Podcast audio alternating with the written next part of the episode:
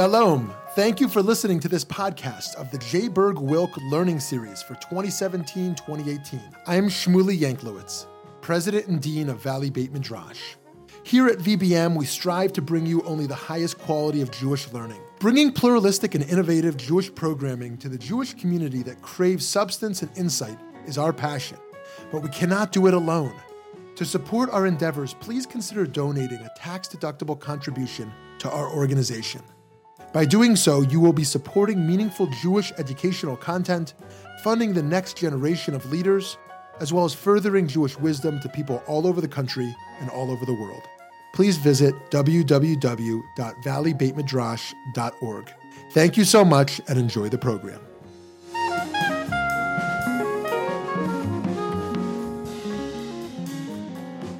Is everyone clear, by the way, on what, when someone says tribalism, what they mean? I think it's kind of been in the air a lot, this, this word. Is, any, is anyone, like, if you're not clear, then we can definitely go through it.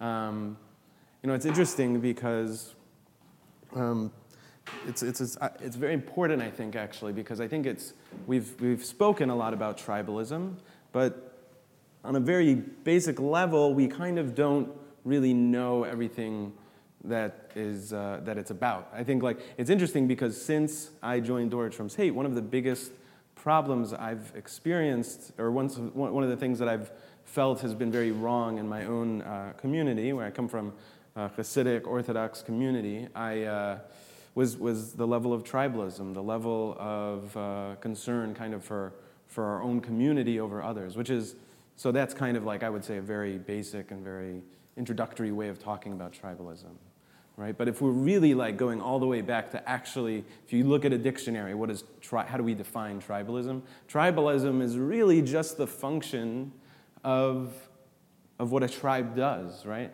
at, at its core a tribe is is uh, and, when, and when we're talking about tribe that could mean a group it could be any group of people it could be a religious group It could be a geographic community. Um, it's becoming less and less like that. It could be an online community.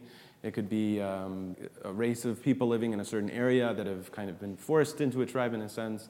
Um, there's just so many different ways of looking at it. Um, but the important thing to understand is that no matter what, if a tribe exists, tribalism will also exist. If a community exists, tribalism exists. Because part of the point of a tribe, really, is to you know, kind of protect its members, care for the interests of its members, uh, and, and these sorts of things. So it's kind of important that before we jump into all the negatives that I'm, I'm definitely going to jump into about tribalism, it's important that we actually understand the framework in which tri- tribalism works. Um, and guys, by the way, feel free to ask me any questions if you have any, you can always throw up a, a hand, and I will have no problem uh, speaking with you guys. Um, the problem, though, ha- that happens is that the more that an, uh, a community starts to see this tribalism as, it's, as a value in and of itself, we start to see a lot of problems result from that, right? Um, because by definition, if you think about it, if a tribe is self interested to a certain extent, that means it's going to be competing with other tribes, right? Um, there's been uh, for example, there's been polls done where white evangelicals, uh, who you could be considered could be considered a tribe in their own sense, in a very broad sense, uh, actually see themselves as more uh, persecuted than Muslims in the United States.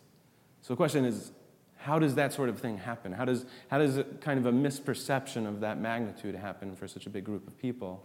And I think that tribalism is a big part of that answer because what happens is the more that a tribe focuses inward, the more that it starts to value itself over others to the point where sometimes they even have a misperception of reality. Um, and sometimes that ends up justifying a lot of inhumane uh, treatment of others. Right? Um, it could be argued that a lot of the inhumane things we're seeing today are uh, a function of tribalism, where people are they're spoken to in a way that is, is constantly reminding them that their tribe is being encroached upon. Their tribe is being attacked. Their tribe is in danger. And so, because of that, they need to make other tribes uh, suffer, right? They need to, like, for example, one of that's one of the biggest arguments for separating. And this is, I hope it's okay. I'm being uh, slightly political here, but yeah, for separating families at the border, you know, one of the big arguments has been that really, like these, for the most part, we're trying to protect our country from gang members and, and these sorts of things, and so people will kind of reflexively follow something even if they're unaware of all the nuances of how other people are suffering because of it because they're thinking to themselves well i'm trying to protect my family and then by extension my tribe. I'm trying to protect you know it's it's kind of that was kind of the whole basis of this idea of make america great again. It's also the basis of any nationalist movement as well right? So uh, it's very easy to see how tribalism can start to become a sort of, a sort of infection, a sort of a dangerous infection that can really hurt others. And I think it's really important to kind of dissect that. How does that happen?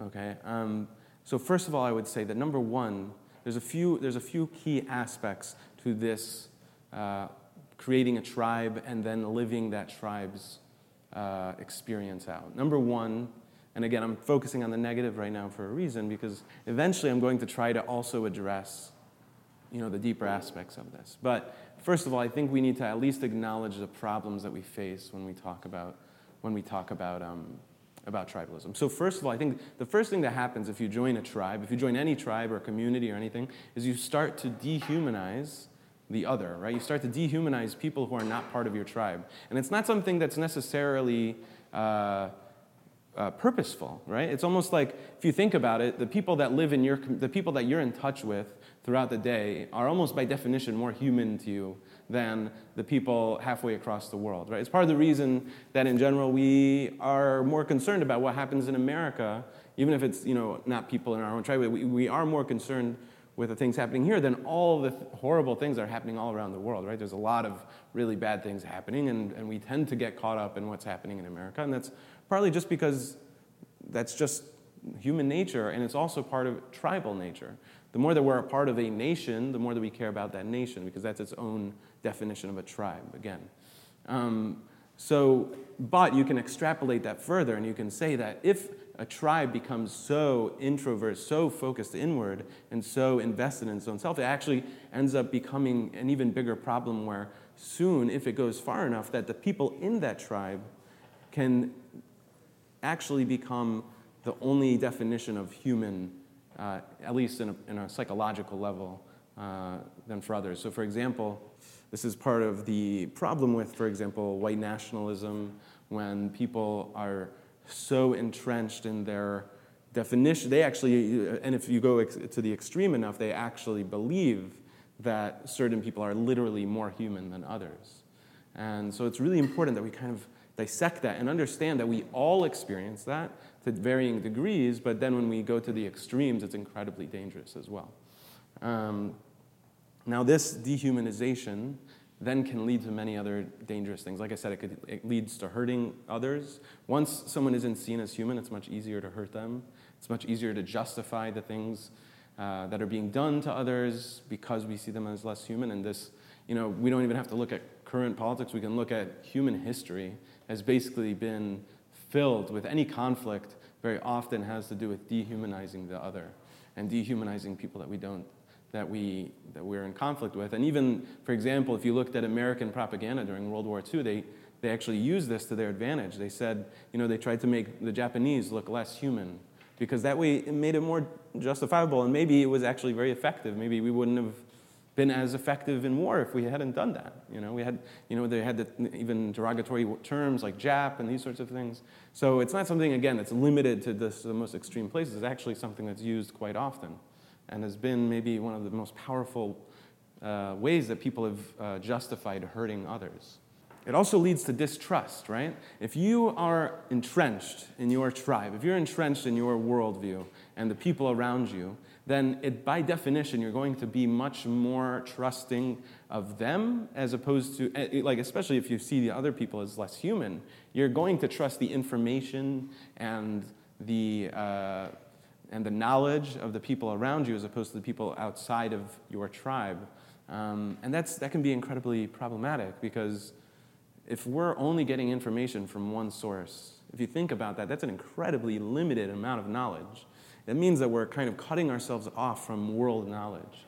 And that, again, is kind of going to be true no matter what. You know, we're all, we all have to have a filter on to a certain extent. But it's important to, to, be aware that when we're in a tribe that we see, see things that way. So whether we consider ourselves liberal or conservative or um, religious or secular, like no matter what, we're always kind of using our tribes, uh, our tribe as a filter by which we take in or discard the information of others. This is why now, like, we're seeing the very extreme versions of this, where people say fake news and these sorts of things, as almost as an, uh, a kind of an offhand way of saying, this thing is not from my tribe, I don't trust it. Not that they necessarily will call it inhuman, but they will. It's very clear that we've kind of marked, made a marking that these are the things I'll trust, these are the things I won't trust.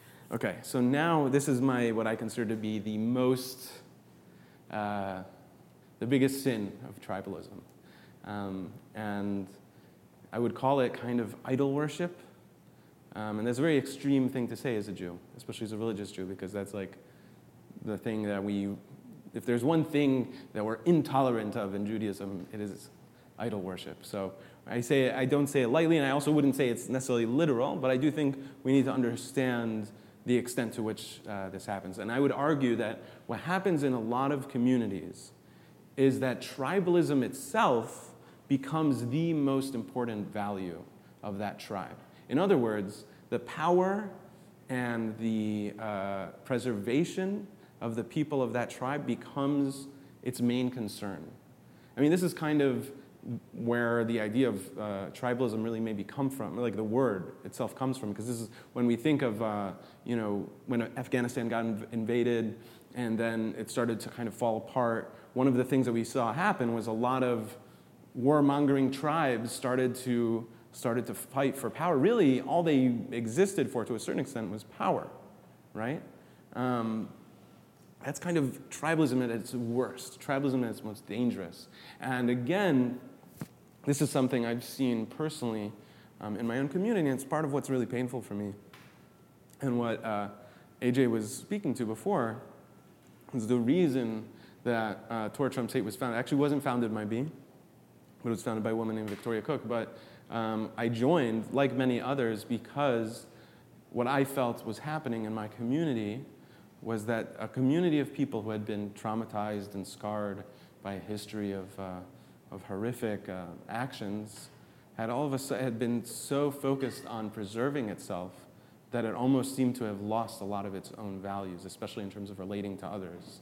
And um, it got to the point where, you know, me and my wife, like, we, we just spoke the other day about how you know, it's really hard for us. We really feel like we kind of have to build our own community. That's, that's how deep and, and dark we feel the tribalism has. And so I think it's really important that we kind of acknowledge that no matter what, there is always a danger in building a tribe or a community or a nation or any any time there's a group of people coming together, these are all dangers that can happen. And so I'm kind of trying to take you along those, uh, those details before we go further. So does anyone have any questions before I move on? Am I speaking too fast? You following? Good? Yes? Um, I'm curious about the distinction between a tribe and a nation because it seems to me it can cut in a manner that would be unexpected. For instance, a tribe might be purely based on a covenant, either a two-party or a three-party, mm-hmm. or multi-party contract. Right. Where people simply agree, you know, here's the terms by which we're going to live. Yeah. And it's purely voluntary and it affects the nations, however, as we know, uh, sometimes have a bad history. If you look at Germany in 1933, I mean, the entire nation was transformed into one big military machine yeah. within a few years. And so um, I'm concerned, first of all, if there's a, a distinction. I think there probably is. And second of all, how the distinction cuts. Between like nations versus like a religion or something, you're saying? Well, eh, you can have all sorts of groups based on covenants, but Right. In Judaism, at least, unlike many religions, is purportedly based on covenant. Mm-hmm.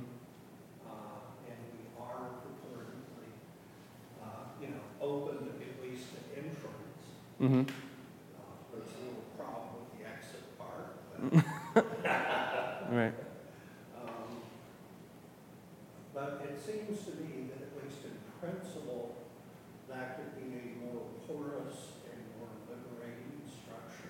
Then a A nation. nation which you're one of billions and Mm-hmm. You know, I- I've seen these discussions on the net recently where people are saying, well, you're responsible for the children being torn from the arms of their parents.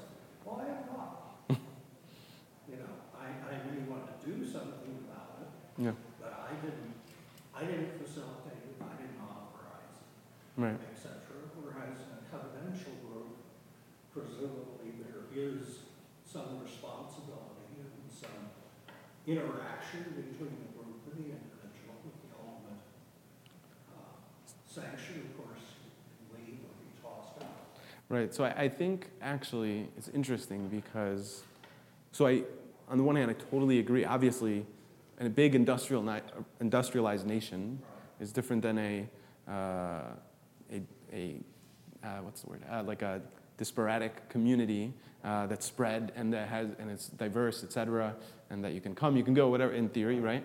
But I would also argue, actually, that a lot of the dy- dy- dynamics that, we, that you're describing can also be applied, like the ones that you're applying to a nation, for example, could be applied also to some uh, religious communities. For example, like uh, if you think of a place like Kiryas uh, Joel, uh, have you heard of that, Kiryas Joel?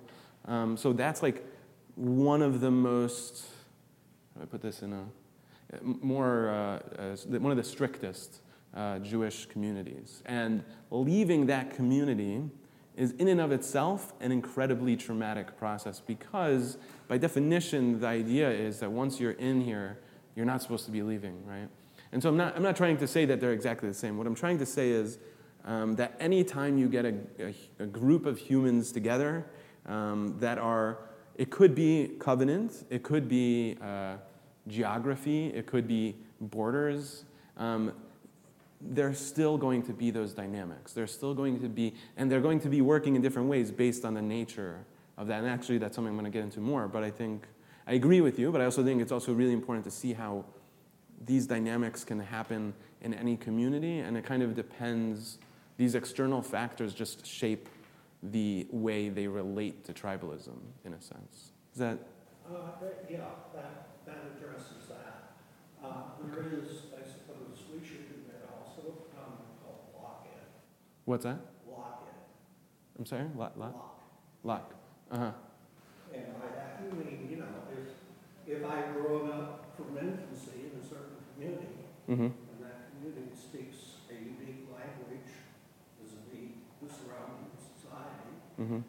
and has certain customs that are different from the surrounding society, it's gonna be difficult for me to leave. Yeah.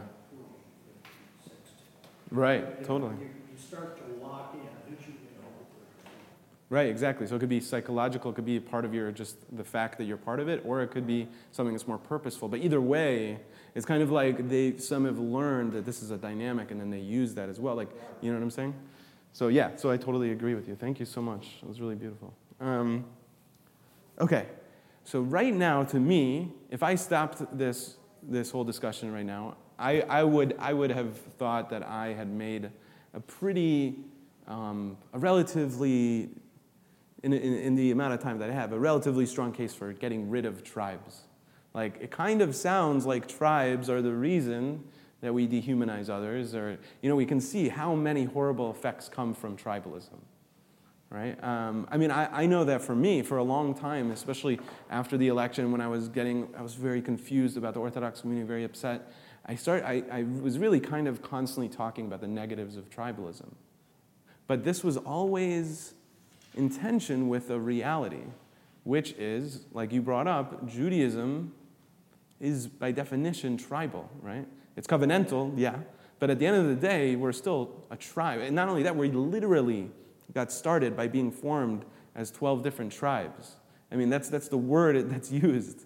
So it's kind of hard to say uh, if I'm a proud Jew and I identify with so much in Judaism, am I, am I saying that I shouldn't be Jewish anymore? Am I saying that, that, that the tr- Judaism as a tribe shouldn't exist, that we should just be, it should be a set of beliefs? I mean, I think that this is, we're living in a state of, uh, of conflict, and I actually think that this is something you can see playing out in the Jewish community itself, since, especially since the Holocaust, but, but really throughout Jewish history, which is this constant dance between the question of should we be a tribal, inward focus, or should we be, assim- quote unquote, assimilating, right? That's a word that we hear quite a bit, uh, especially I work in the Jewish nonprofit world. That's like, uh, it's kind of like talking about Krypton or something. Like it's really, uh, you know, it's the, it's the dangerous, you know, that we're going to assimilate. But if you think about it, by everything that we've spoken about, assimilation sounds really great because it means that we're starting to think about others, we're starting to humanize. By, by definition, assimilation means that we're humanizing other people um, because we start to identify with them and then, and then join them and also bring our own ideas into their, into their world. So, um, so I think that's, that's a question I was wrestling with.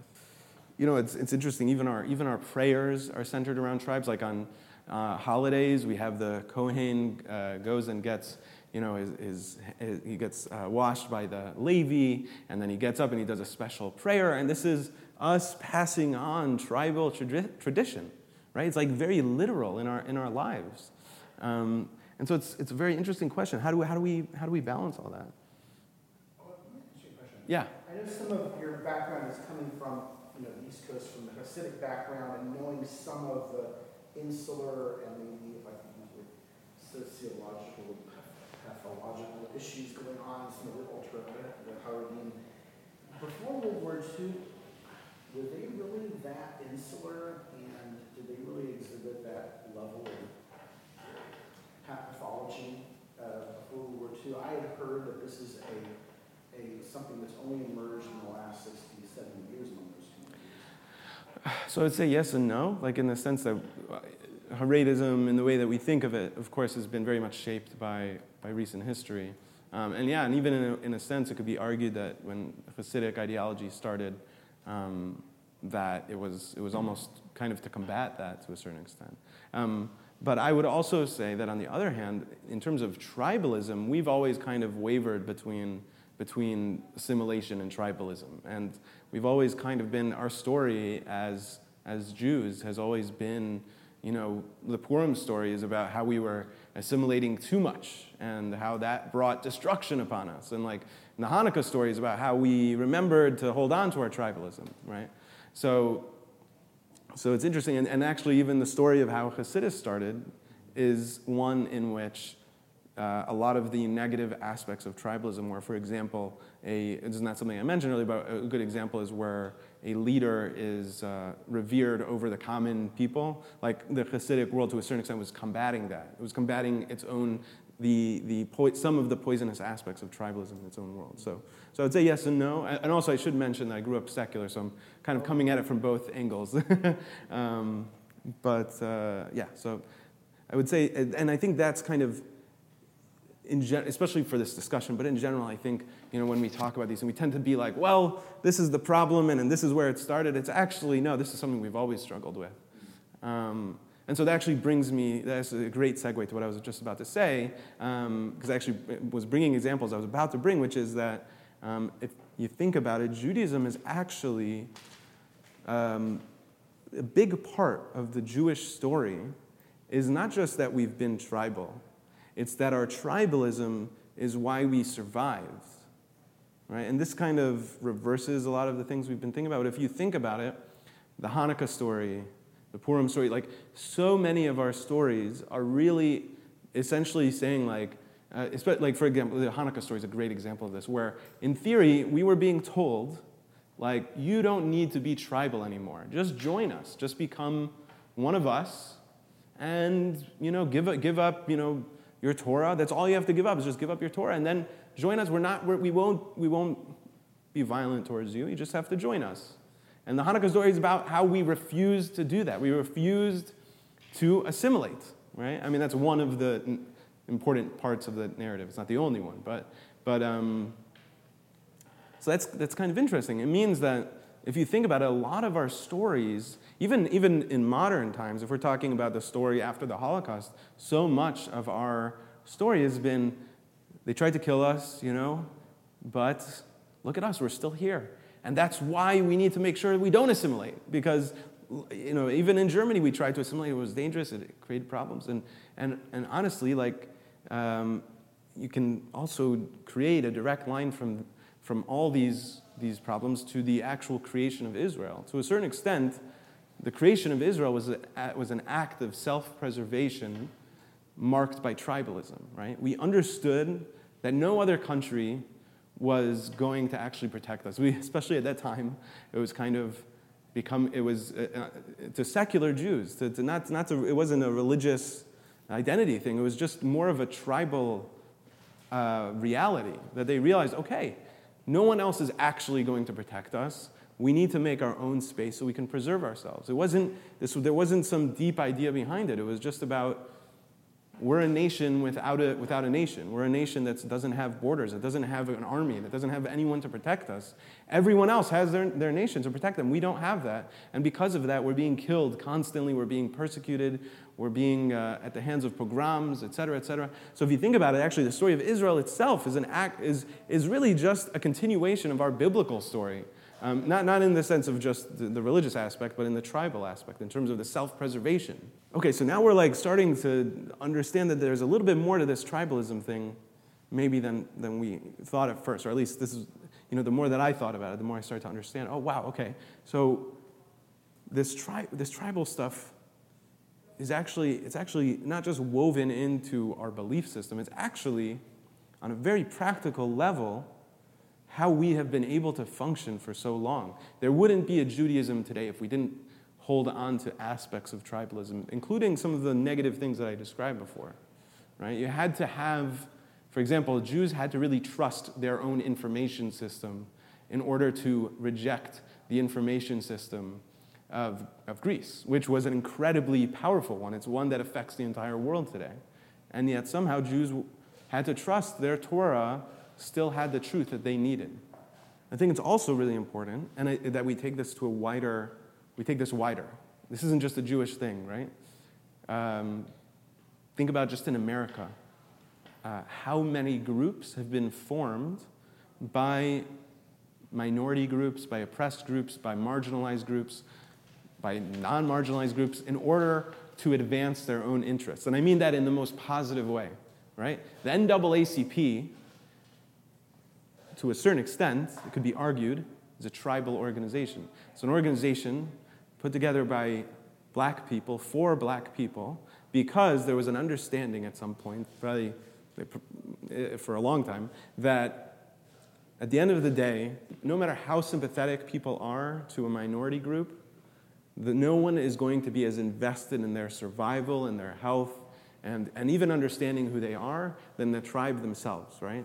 That's kind of essentially what the idea of, of tribalism is at, uh, in, in the positive sense at its core, right? That, that when we form groups together of our, own, uh, of our own volition, we can advance our own interests in a way that's actually, we, we actually tend to, when we look at examples like that, um, when we look at examples like um, there's an organization that I'm inspired by these days called Mijente, which has done incredible actions to fight against um, the separation of families.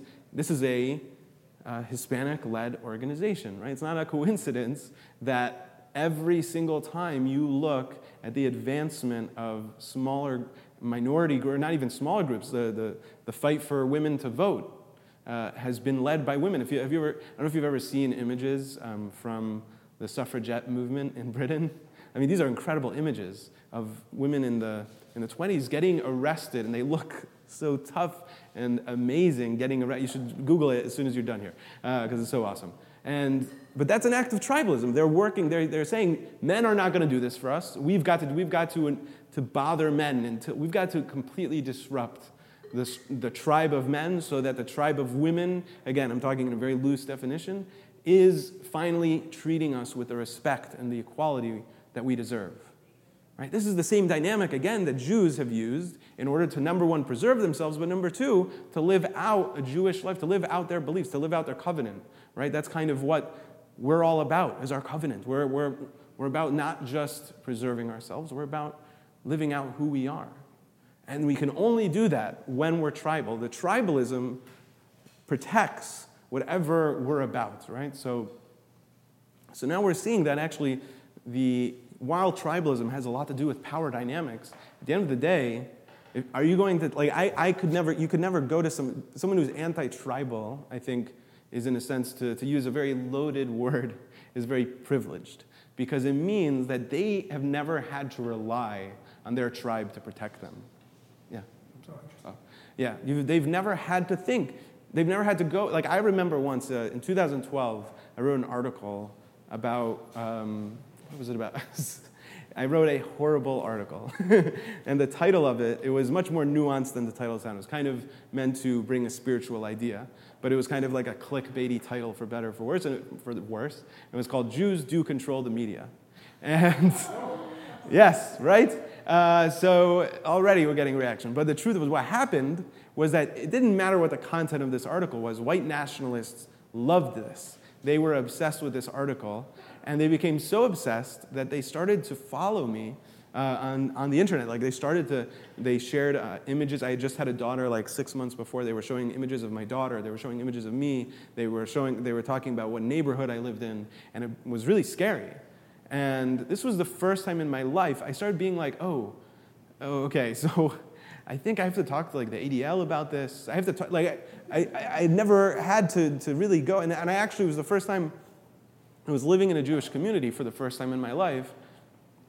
And um, I felt kind of safe.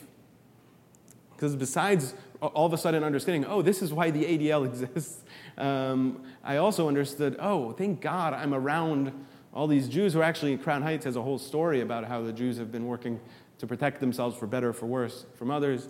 Um, and I felt very safe, as much as I felt very scared because my tribe I knew would take care of me, or I had a, I had a feeling would.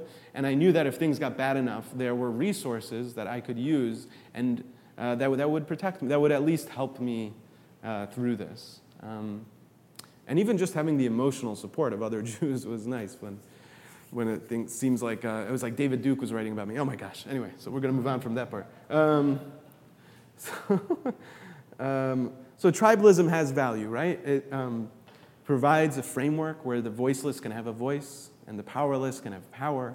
Uh, it, it, provides a home for people that don't have a home. And, and really, honestly, if you think about it, if we for example, if you look at the example of uh, blacks who have fought for equality, if you look at women who have fought for equality, if you look at any minority group, especially in America, there's so many amazing examples of that, um, you see how tribalism has changed the world for the good and the bad.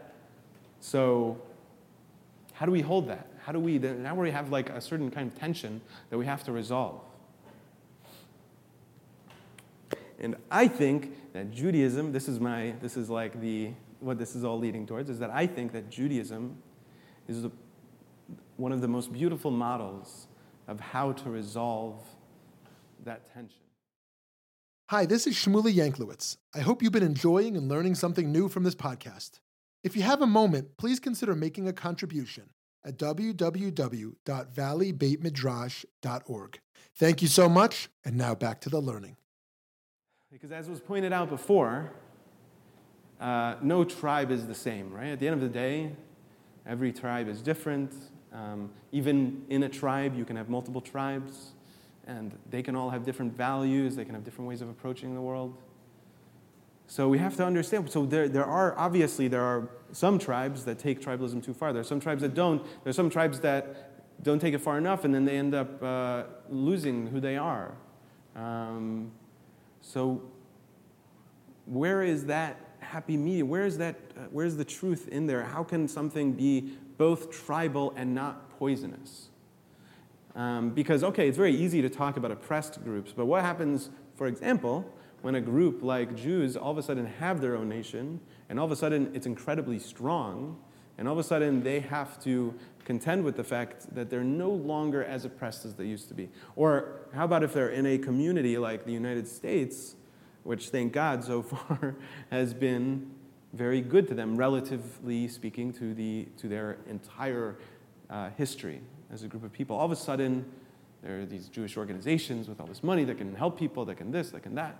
We, are no longer, you know, we're, we're, we're much more powerful in a sense than we've ever been. So, how do we contend with that? Because at a certain point, that uh, need for, for a voice will hopefully become fulfilled. So, what happens when that happens, right? Yes? The um, typical moral commitments of a tribe is to prioritize tribal members over non-members. Right. Um, and so I wonder how, as both a particularist, as a positive tribalist, and as a universalist, you balance that when there's a clash. Let's say in the political realm, hypothetically, there was something that was not as good for the Jews, but good for humanity. Yeah. You know, how do we in a good tribalism navigate that? It's a great question. and I'm going to transition to it. Is that okay? Awesome. It might get a little bit later. Tell me if I haven't addressed it later, okay. okay? Thank you so much. Amazing, perfect question. Um, okay. So I think that Judaism uh, is one of it, especially when it was created, um, but I would argue even now, at least if we talk in terms of belief, Judaism uh, is a very unique, uh, the Jews are a very unique tribe um, because we have coded into our tribe both of these realities self interest and universalist, universalism, right? Uh, so, first, I want to just address that before we get into how do we resolve that. But I think it's actually really important to understand that Judaism itself has actually made that such a big uh, reality for us, right? Um, so, the first aspect is tribal. Uh, you know, there's, but, but it's also really important that we understand what that means because even within tribalism, there are ways in which we live that out, right? And I think one of the things that Judaism does is that it forces you, even within your own tribe, to go outside of your, of your comfort zone, right? We're told to protect the orphan and the widow. Uh, we're told to care for the foreigner. We're told, you know, these uh, kind of these broad ethical statements that um, it's funny we've like uh, at least in my world have- have kind of been downplayed to a certain extent, and obviously in others it's almost can be their defining traits in terms of what they believe. But I think, um, but it's interesting. Uh, No matter what, like we're we're, we're supposed to uh, like it's codified that every seven every uh, on a regular basis we're supposed to be um, like completely forgiving people of debt. Um, right after the Jews were taken out of Egypt, like it's funny because we tend to be very critical of the fact that it seems like God is actually commanding us to have slaves. Whereas if you look at the context of it, in my opinion, and in, other rabbis' opinions, that the actual idea was that God was kind of commanding Jews to start, number one, treating their slaves humanely, and then, yeah, kind of taking them on the into a space where it would eventually not exist. But the point being that over and over and over again, there's a constant reminder by Hashem that we're supposed to be treating uh, the people that are often the least seen within a tribe as the most important people. They're, they're more important than, than our finances, right? That's why we give 10%. We're supposed to give 10% to charity. It's why, it's again, why we forgive debt, which seems crazy if you think about that. Um, it's why we're supposed to let, you know, if someone has a, a, a, a farm or whatever, or they're growing crops, that they're just supposed to let it lay for a year to let people just go and take the food that's on the ground. I mean, these are things that, that within tribalism are things we tend not to think about. Because often, if we're talking about a really uh, poisonously tribal society, they're not concerned with those things, right? They're concerned with the, the, the hierarchy of leadership, right? They're concerned with, with who's on top and who's on bottom. They're concerned with, with and, and the people within it are, always, are kind of poisonously concerned with staying in that, in that model, right? So it's actually, so first, I think it's really important that we understand that the tribalism itself has been infused with a care for others and with a care for uh, not like it's, it's actually um, been codified that we are not selfish uh, within a tribal context, that we're constantly giving to the least fortunate in our tribe. Okay, so there's that aspect of it. And again, I'm going to weave this together soon, but I want to just also point out the second aspect, which is that we're supposed to be a priest to the nations, right? This is like a very big concept in Judaism, and many people have different definitions of what it means. Some people emphasize it more, some people emphasize it less. But at the end of the day, this is a huge part of Judaism that we're supposed to be a light to the nations, an example to the nations, a priest to the nations. And we're supposed, like the idea being that, as I pointed out, Judaism doesn't just exist for itself. Right? But what does that actually mean? What is it trying to pass on to those other tribes? I used to think that the prophets really only got pissed off at the Jews. and I actually ended up finding out that there was a, think it was Amos, I'm sure, and there were others, of course, that actually were screaming at other, uh, literally other tribes around the Jews about their inhumanity, about the way they, they dealt badly with, with other people, with, their down, with the downtrodden in their territory. Um, specifically, these issues, while they were also yelling at Jews about this. And I think that that's kind of a microcosm, maybe not the yelling part, that is a, but I do think that's a microcosm of what it means for Jews to be priests of the nations. First of all, what that means is number one, that obviously we care about other communities. But number two, that there's not, it's not just a general, it's, it's not a generalized concept. We actually want to spread a very specific message to these groups. And, and actually, what's fascinating about that is that we're not being evangelicals, right? We're not saying you need to be Jewish. That's actually not what we're interested in. What we're interested in is spreading uh, a little something deeper or something uh, more universal than that, which is caring for the downtrodden, caring for others, caring for the people that we tend not to think about very often, forcing ourselves to start thinking about the people that we tend to not uh, to try to, to not think about. And to make sure that the voiceless are given a voice. Now this can only happen if we are not tribal in, only in the sense of self preservation, but if we're tribal in the sense of, number one, so first of all, how do we actually even pull that off, right? To be able to pull that off, number one, you actually have to be living out those values first, right? That's kind of one of the universally accepted ideas of how, how do you change others is first to be a, a model yourself, right? This is, and I would argue that this is kind of the beginning of answering your question, which is that actually, first, living it out within our own tribe is actually, um, in a sense, the number one priority, only because, well, obviously because of its own value, that, the value of doing that, but also because if we don't do that, we'll never be effective priests to the nations. Because if we're telling other people to treat their poor well or whatever, we're telling, we're trying to spread this message, but we're not treating our own in that respect, in that way, then we've already lost. Right? So I think it's actually interesting. I think that's why, if you look at the story of Jews for so long, so much of it does sound tribal, because until we get our house in order, it's much harder to live out the universalist concepts that we believe in.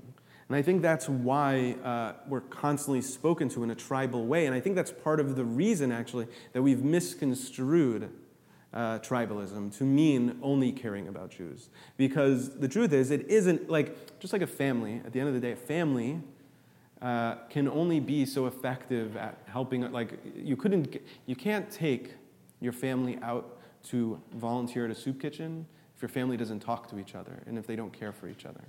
The only way you're ever going to be able to get them to go out and help others as a group, if you want to do it as a group, is to first make sure that your family is healthy and taken care of and that your most vulnerable, smallest child is fed and, and cared for and prioritized in a sense. But not prioritized in the way, in, in, in a sense of that you're going to hurt others to protect that child, unless you have to for self-preservation. I mean, that's actually also codified in the Jewish law, right? That we, we only we're, we're, we are allowed to quote unquote murder if we're doing it for self-preservation. And I think that actually what, that, what we end up finding is that then that's part of why tribalism is one of the most valued uh, it's, one, it's incredibly valued in the Jewish world and always will be. Because, again, without that first, no change can actually happen. But it's really important that we also remember that when we do that, we're number one, we're just like any hopefully moral person is not just trying to, or any family is not, they're not just trying to exist to, to live out these values for themselves, and they're not just trying to preach to others, they're trying to model for others how to live. If you look at Jonathan Sacks, is, it, do you guys know Jonathan Sacks? I love Jonathan Sacks, and um, I just will never forget reading how he was saying that the Jews, like the light to the nations, really means we're that we're a model to the nations. First, we are building a society. The, the structure in which God said, you know, to build a society was not something that we're just supposed to keep and hide for ourselves. It's something that we're supposed to live out fully and then show to others and then model for others and then also be very open with others about. Now we can take this and even a step further. If we're modeling that within our own tribe, and we want other tribes to model that, what if we took it even, what if we zoomed out even further and we understood that tribes, in a sense, are analogous to people? There are some tribes that are more powerful, there are some tribes that are less powerful. There are some tribes that are treated well by larger tribes, and there are some, most smaller tribes are not treated well by larger tribes. That, in a sense, the ideas of caring for the orphan and the widow can become analogous to how to the way we should be dealing not just with people within our tribe, not just in terms of how we teach other tribes, but also how do we relate to other tribes as a tribe? And I think this is where we get to the core of resolving a lot of the tension. Because we're not just talking about spreading ideas, we're not just talking about living our lives in the right way, but we're talking about living our, our making sure that our tribe exists in a way that it is actually living it out in relationship to other tribes in the same way. And that, I think, is the ultimate model of how we will be a light to the nations. In other words, when we stand up for the less powerful tribes, when we fight for minority rights, when we fight, and it sounds, I, I, it's, it's funny because when I am transitioning into saying, all of a sudden I'm like, oh, wait, I'm getting political. And then I'm like, wait a second, but this is actually Jewish belief. Like when we're fighting for the downtrodden of the world, we're living out Jewish values because we're living it out in a, in, in a way that we couldn't have imagined before. We all of a sudden have this, like I mentioned, we're in a different world now. We have a power that we didn't have before.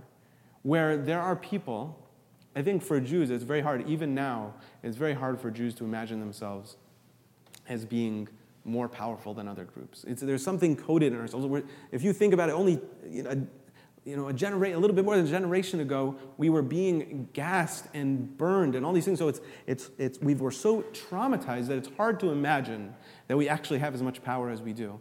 And, um, and so it's really important that we actually acknowledge that because if we don't, then that's when the poisonous tribalism starts to take effect because we're not thinking about how much we really could do as a collective. So, my point being that when we, first of all, number one, focus on our tribe and make sure, and I mean that in, in, in the way that, like, you know, if you, you probably hear this a lot these days, you know, the term self care right? You can't actually, you know, I'm throwing out all these buzzwords today. Um, but the idea being that, like, you can't, it's a really, actually, I think, a very holy concept. You can't actually help others until you take care of yourself, right? Um, or at least you're not going to be as effective. You should always be trying to help others, but if you're doing it to the point where it means that you're completely breaking down and unable to actually help them in an effective manner, then you're really not accomplishing much. So, actually, I think at its most basic, number one, Judaism is tribal. And that's okay, as long as we remember, number two, that the tribalism itself is meant to be compassionate and caring and take us personally outside of our own comfort zone and helping the downtrodden, the ones who are less fortunate than ourselves. And number three, three we remember that that tribalism is then meant to be an example to others and to, do, to literally be taught to others in the sense of, yes, look at how we're modeling taking care of our less fortunate, we're not going to try to make you part of our tribe, but we're going to try to talk to you about what is a healthy and good and moral tribe. And we hope that you will take that with you. And we hope to gain from you as well. I think that's another side, that's a whole other discussion, but I had to throw that in. And lastly, that if we're truly living this out in the way that it's meant to, that we take it from just like the tribal uh, dynamics force us to take it uh, outside of our personal uh, experiences of selfishness in, in a positive sense and force us to actually look outside and care for the people within our community. In the same sense, our tribe needs to be pushed to care about other tribes, not just in terms of how they deal within their own tribes, but how we as a tribe deal with, with them. And how we make sure that we're constantly working to preserve and to, and to preserve this ethic where, the, where we're always, always, always prioritizing the uh, literal or metaphorical widows and orphans of the world and the foreigners of the world from the tyrants of the world. So, anyway, thank you so much. Um, if, did you, um, do you want to did you want to ask a question again? I just wanted yeah, to. Okay. Community organizing world, we talk Yeah. about how we shouldn't be opposed to power. Mhm. That we want to organize and build power and use power for good. Right. um, for, for those efforts. So I wonder if one of the ways, that, I, I, one of the things I think you're saying is that, that good tribalism enables us to organize and collect power that can then be not used not only to preserve one's oneself, but also to advocate and support other um, uh, other groups and those who are groupless. Uh, so my question is, do you think post-ethnic or post-tribal Judaism is a fair alternative that can still achieve that? Or do you think the fervency, once you lose the tribalism, is so lost and the power is lost that essentially we not only would not be able to take care of ourselves in a post-ethnic, post-tribal Judaism, but wouldn't be a force for other groups as well? Well, I think, I think um, it's a complicated answer. I think that, first of all, I do think it can be incredibly effective. We, we see how much, um, oh, I'm trying to remember your word, post tribal, is that what you said? Post-ethnic? Post-ethnic. Post ethnic uh, Jewish groups have done incredible work. But the truth is, and I, so I don't want to diminish that one bit. I, I don't think it's, it would be fair, and I don't think it would be um, accurate to say that what that they haven't accomplished. that- Like it's almost the opposite. Actually, I would argue that that the tribal Jews are struggling to figure out how to act like them, right? Um, but I would say that there's an issue of sustainability. Um, just like, you know, this is kind of the question of assimilation and, and these sorts of things is, okay, so it can work. It can work for a generation. And, then part, and part of what's interesting is actually, is that, you know, it's interesting because I interact a lot more with these sorts of um, folks now than I, than I used to as, as a religious Jew, I'm saying. And, um, and one of the things I find fascinating is that a lot of their energy has been based off of the tribalism of their parents or their grandparents. Like it's kind of very much using that, that tribal energy that existed before. And I think the theory is that, again, like if we let go of our tribalism, we can be more effective at doing good. And I actually think that is true. They do accomplish far more good than others do for others. But again, I think that ultimately, just like if you don't care enough for yourself, and I'm talking, you know, again, I'm talking metaphorically, if you don't care enough for yourself, eventually you're going to run out of steam. Eventually, you're not going to have the energy to actually help others. It's going to be very hard to carry on a legacy if you don't hold on to an aspect of tribalism, at the very least. So, If I could respond, I, I don't know that we have a control over post-ethnicity, because that's just, Mm. a- just a cultural direction, how our group defines, you know, our definitions, the categories are changing with the younger generation.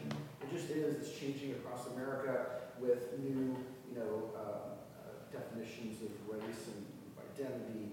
And I don't think we have control over how ethnicity is just falling by the wayside, but how we draw the boundaries, as you were saying, is very interesting. How do we balance inclusivism with, the, as you were saying, the necessity of maintaining some tribalism Right. because of the benefits? And, and, the, and you talk very generally, which is really interesting, but the specifics, you know, the devil's in the detail. yeah. I mean, how do you do that when you talk about, I, I just came back from Los Angeles where I was, you know, at some communities like Ikar, I was at Ikar and I was at uh, uh, uh, Beth Chayim Chadashim and this Hollywood where it's got to be 40% non-Jewish, these communities, and they're I think the San Francisco JCC is more than like seventy percent. Seventy percent, and so the, you know, I met the rabbi at that time, Chadashim, she's like from a, a Jewish Gentile, um, um, parents. And she says, but we want this, and that flies in the face of people like Steven Cohen, you know, up in New York, who's so anti-intermarriage. How do you balance the details of inclusivity and, Yeah. and, and maintain core tribalism? I agree. I agree. Um, I think that's uh, just one second. I'll, I'll, that's part of why. Uh, number one, I actually do keep it general because I think it's important to understand that this isn't. I would never say to that community that they shouldn't be living out that way.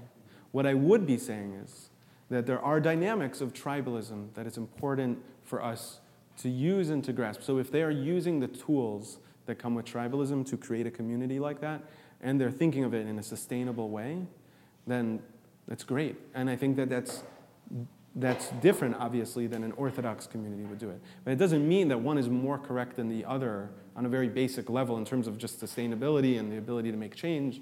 Um, it could be argued, again, that, uh, you know, I, again, I'm constantly pointing out that the details of the Orthodox community make it very hard, at least especially in the Haredi community, to, to care about others. So, so yeah, I think that's a, a question we're going to have to. We're, that it's. I would, to a, to a certain extent, I would argue that it's the question that we struggle with, maybe most of all, as as Jews, and maybe as as humanity. Um, but I'll give you maybe one or two examples that might um, help explain my, my own experience with this. Um, we spoke about Torah Trumps Hate. How much time do we have? Uh, your last. Oh, okay.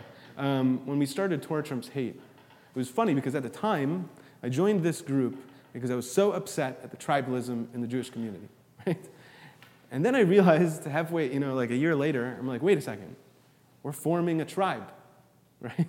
Uh, like we're creating a group of people that, like, for example, we protect each other because on Facebook, on Facebook, it sounds silly, but on Facebook, it used to be that or like people like us would go and post something on Facebook that were concerned about Trump or something, and we would get barraged. Like I got, I got barraged so badly for a while because I'm also very pro-Israel, and there's kind of an overlap with the, the two. And um, and I just remember getting like it was very hard. I felt like a lone wolf, right? And then to all of a sudden have this group of people that would be like uh, backing me up and it, it, it, it, literally felt tribal. It felt like I had this army that suddenly would come in and would be like, "We got your back," you know. And it felt great. It was also I could see the destructive elements of that as well. Um, but the point being that we were starting to form and work and think about, okay, our community is not doing this in the way that we feel it should be. So how do we form a group that that balances those two? And I think that. Um, for us, it was really like I think that um, for us, it's about kind of forming it from the ground up, kind of understanding these dynamics and these weaknesses and these strengths and, and trying to build that. Um, but I think my, my, my, point is really that, um, that these, that with, with, with that example, part of what happened was a realization that uh, we can actually use tribalism to fight poisonous tribalism. That was kind of our, our goal with that.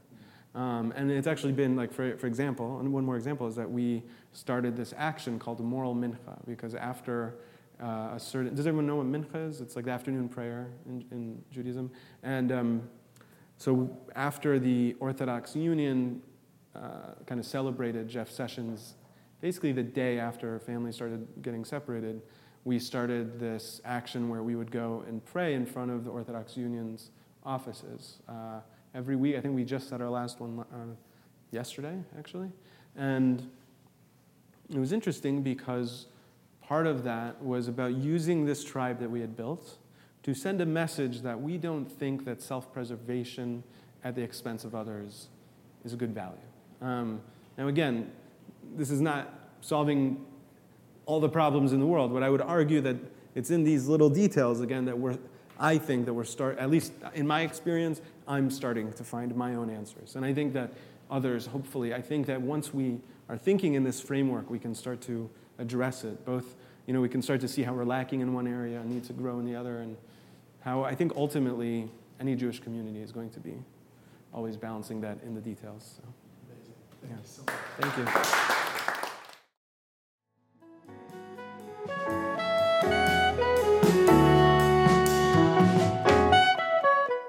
Hi, this is Shmuly Yanklowitz. I hope you enjoyed listening to this fascinating lecture. At VBM, we strive to bring you only the best in Jewish educational programming. To do this, we host a wide variety of events throughout our learning season, including panels, classes, and lectures, like the one you just listened to. Please consider going to www.valleybeitmidrash.org and donating to VBM to support meaningful Jewish education in the greater Phoenix Jewish community, indeed all around the country and the world. Thank you so much for listening.